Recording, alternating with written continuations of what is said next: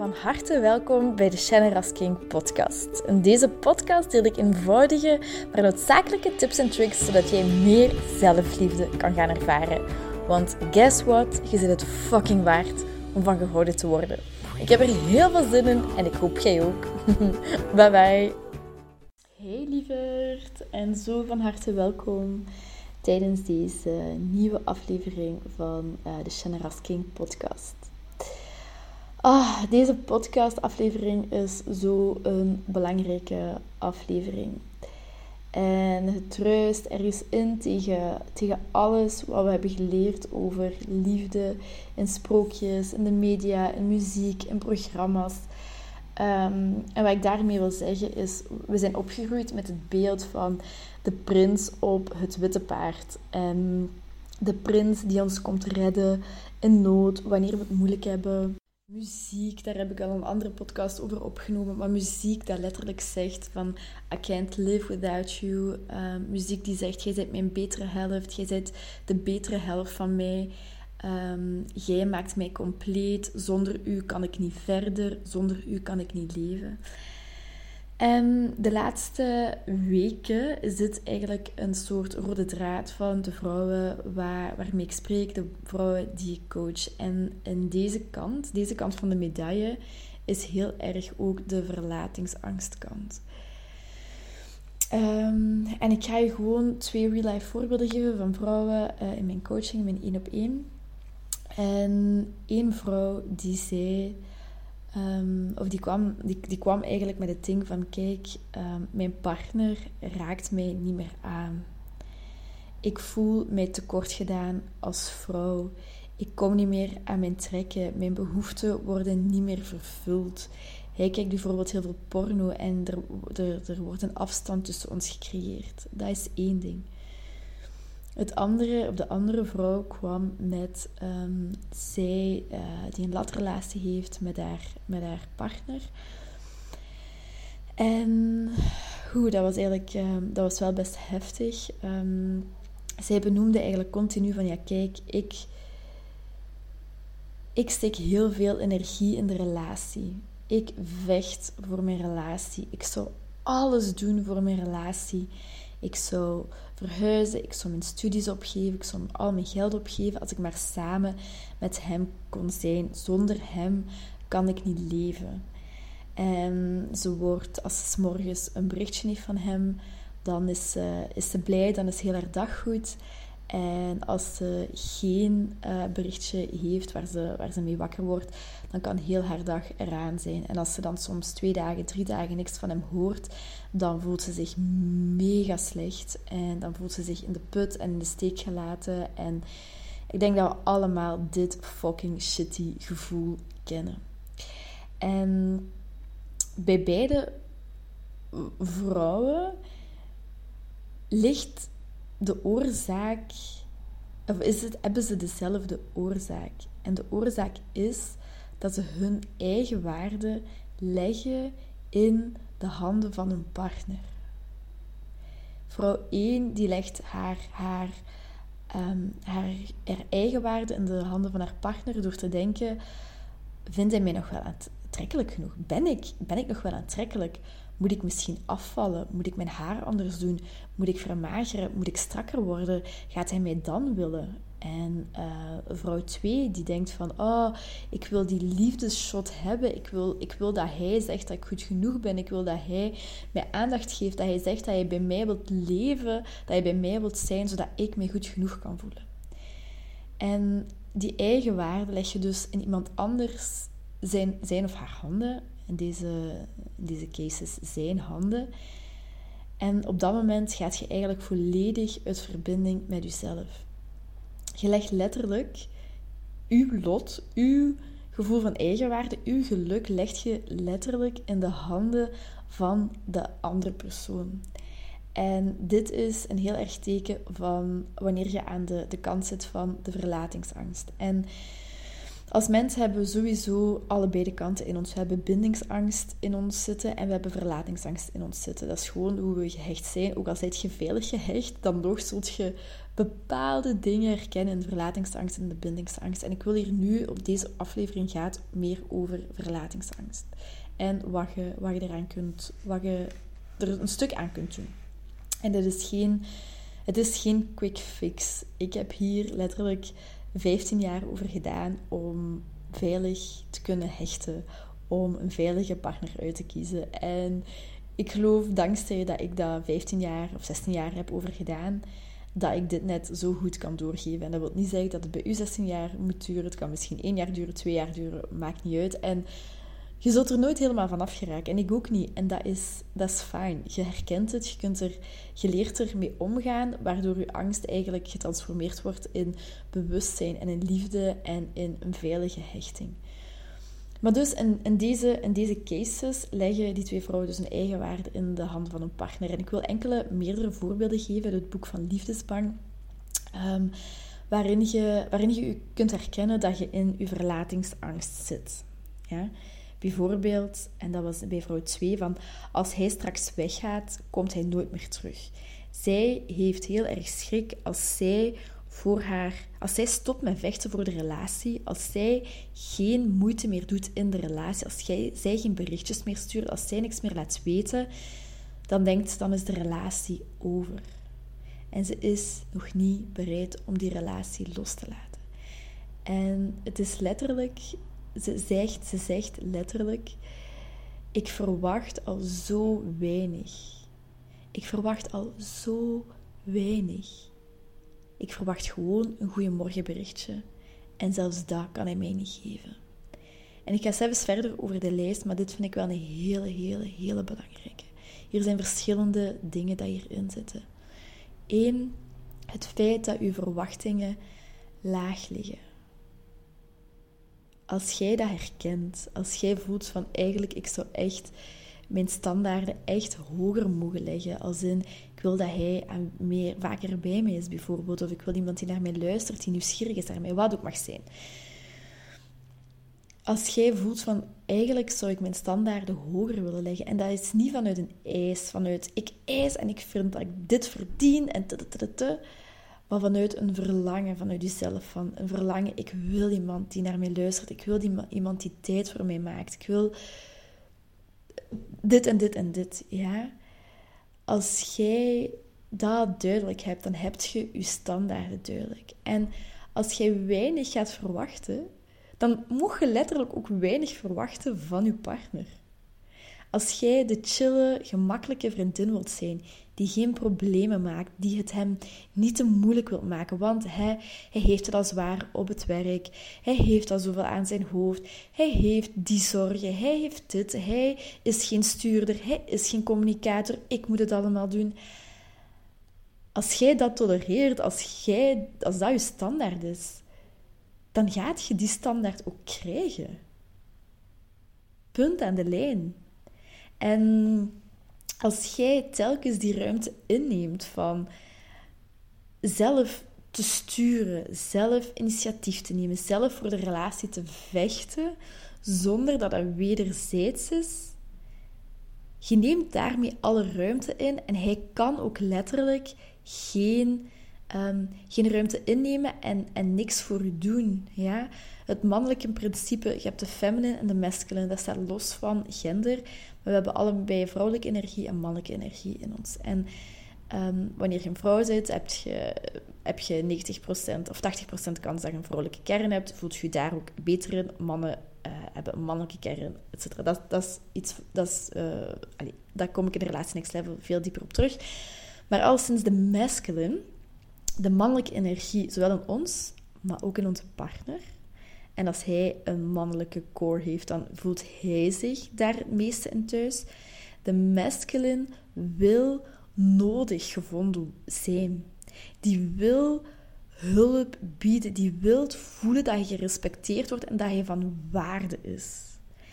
En als je hem dat soort van al ontneemt, omdat jij vooral bezig bent met zijn behoeften en daarmee volledig voorbij gaat aan je eigen behoeften aan wat je nodig hebt en dat kunt communiceren, dan heeft hij ook geen enkele inspiratie om dat te doen voor u. Om tijd voor u te nemen, om u een bericht te sturen.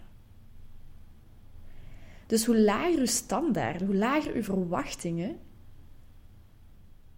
hoe minder je ook van je partner gaat krijgen. Dat is één ding dat, er, um, dat hierin heel belangrijk is. Ik ga eventjes verder gaan met deze. Dus de eerste was, hè, als hij straks weggaat, komt hij nooit meer terug. Of bijvoorbeeld als ik stop met vechten voor de relatie, dan eindigt de relatie. Dan zit je in de verlatingsangst. Ook een belangrijke, en ik denk dat iedereen daar ook wel zich in herkent, is van, ah, hij is online, maar hij reageert niet. Zou hij met andere vrouwen aan het whatsappen zijn? Zou hij mij niet meer interessant vinden? Um, wachten op een blauw vinkje om, om, om maar het gevoel te hebben dat er niks mis is. Bezig zijn met u, naar uw telefoon te staren. Um, u afvragen, was hij gisteren wel echt met vrienden weg? Um, ook als mijn vriend in therapie zou gaan, dan krijgt onze relatie weer een kans. Ik ben bang voor afwijzing. Bijvoorbeeld, wat ik net ook zeg, ik begreep dat hij soms afstand nodig heeft. Hij heeft het ook niet gemakkelijk, is ook verlatingsangst. Het ding van, ah, mijn partner gaat toch wel weg, hij blijft niet van mij houden. Als ik voor mezelf opkom, gaat hij bij me weg. Ik kan geen nee zeggen tegen hem. Ze laten me altijd in de steek. Of ehm, ik ben jaloers, dat is de laatste dat hier staat. En ik denk dat, dat we ons allemaal hierin, of toch in sommige, herkennen. En het teken hiervan, de, de, het medicijn hiervoor, is de verbinding met jezelf. Je zit zo hard gefocust op hem, op wat hij doet, wat hij voelt, wat hij u geeft, wat hij u niet geeft, de tijd die hij niet samen met u spendeert, tijd dat te weinig is, dat je een tekort voelt van oh my god, maar alleen en ik verdien het toch niet en al die dingen, dat is zo'n hard teken dat je niet meer verbonden bent met jezelf. En het is, dit, is, dit is eigenlijk je oud patroon en dit is verliefdheid. Verliefdheid is letterlijk opgaan in de andere persoon, geen verbinding meer hebben met jezelf. En daardoor eigenlijk net een, een ongezonde dynamiek tussen jezelf creëren. Bijvoorbeeld ook ehm, wanneer je een partner hebt en je zit met je partner en dan wilt je niet meer naar vriendinnen gaan. Je zegt bijvoorbeeld tijd af met vriendinnen. Je wilt niks meer gaan drinken om hem te zien, om bij hem te zijn. Je wilt niks gaan doen, je neemt afstand van, ja, van de leuke dingen, van de vriendinnen, van je familie. En gewoon om bij hem te zijn. Heel je wereld draait om hem.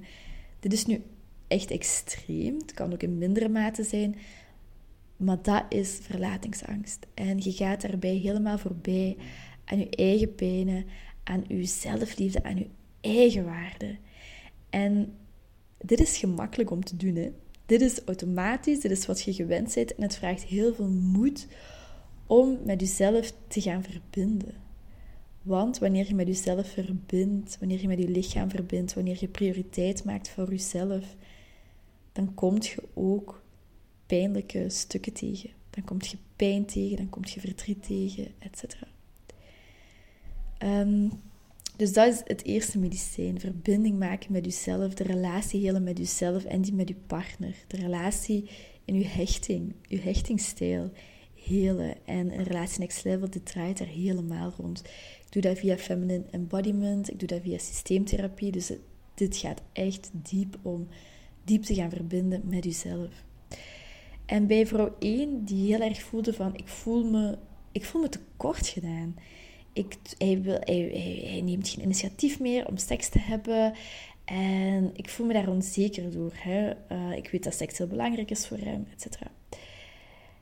En dan heb ik haar ook gevraagd van, oké, jij wilt terug, jij wilt je tekort gedaan, jij wilt een orgasme, jij wilt seks hebben.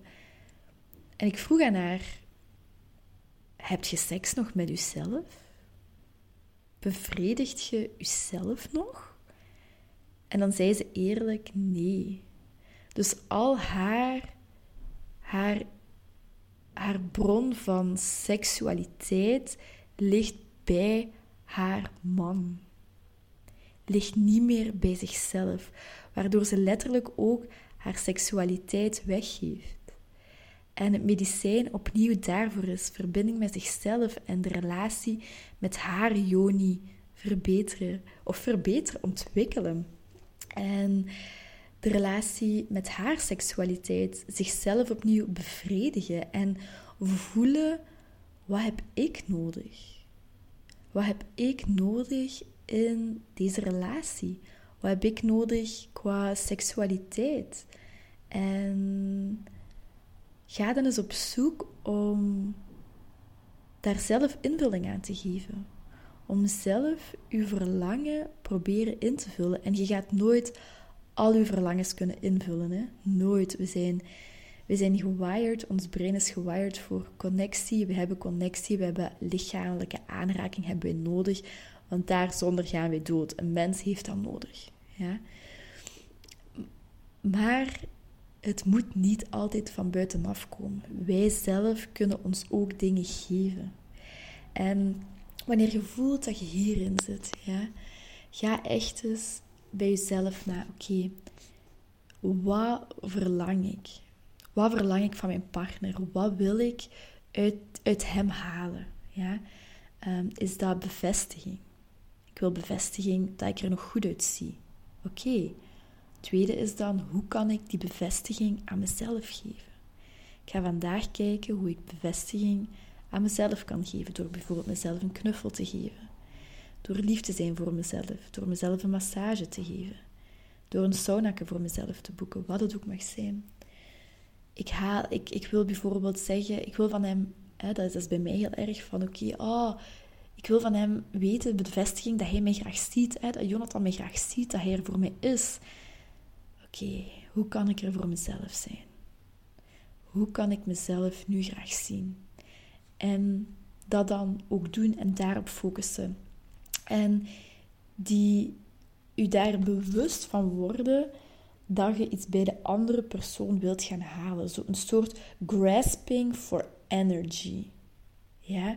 Wanneer je dat voelt, dat je echt iets wilt gaan halen, en dat kan echt een blinde vlek zijn. Hè? Dus het kan zijn dat je daar een beetje en per beetje per beetje meer en meer bewust van wordt. Maar dat is wel wat je, wat je te doen hebt. Telkens die verbinding terug naar jezelf maken.